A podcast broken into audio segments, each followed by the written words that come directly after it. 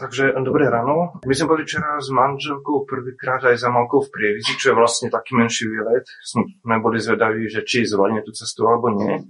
A tým pádom, že taká malička, tak som sa od nej strašne veľa toho dokázal za tie dva mesiace naučiť. A prvá vec, ktorú som sa naučil, je to, že ona nás sleduje a dobre vníma to, čo robíme. To znamená, aby som bol konkrétny, že večer, keď zaspávame, tak pustíme nejaké chvály a ako vieme, tak chváli vlastne ľudí privádzajú k Bohu a tým pádom ona o mnoho lepšie spí.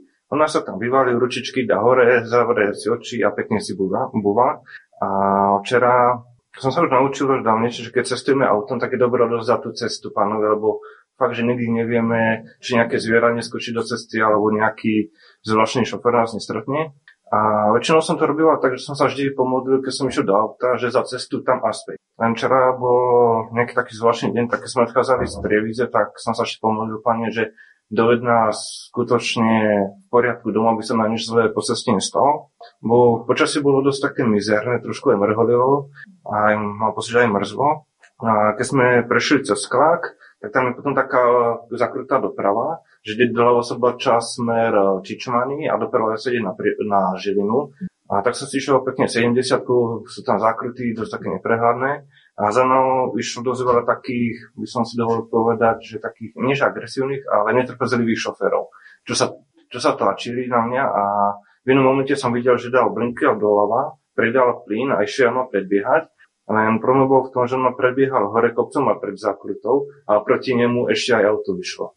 A keď som zostal dosť taký vystrašený, že vlastne sme mohli byť svetkami dosť nepeknej autonehody.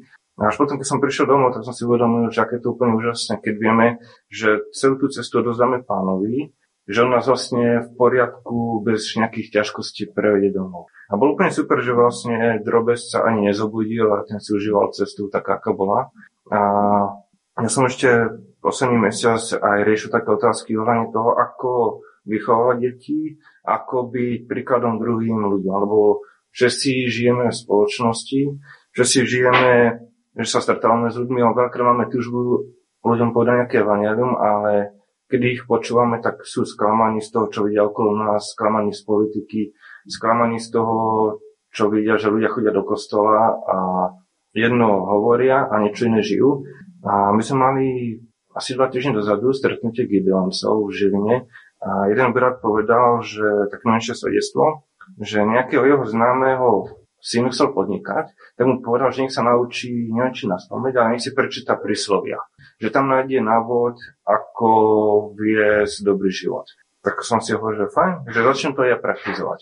A je to úplne super, že keď si človek každý deň prečíta aspoň to jedno príslovie, podľa toho, aký je dátum, tak pekne to do človeka má taký vplyv, že sa začne vyučovať.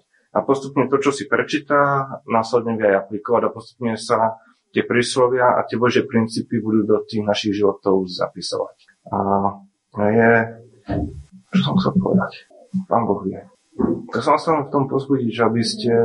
Ako? Hej. Hm. Asi ma to napadne možno, keď pôjdem domov. A Matovi bodka. A ešte dneska som si ráno čítal a to príslovie 15.3 a tam napísané, že oči hospodina sú všade, hľadia na zlých a dobrých. Je úplne úžasné, že Pán Boh je s nami a dáva na nás pozor. Amen.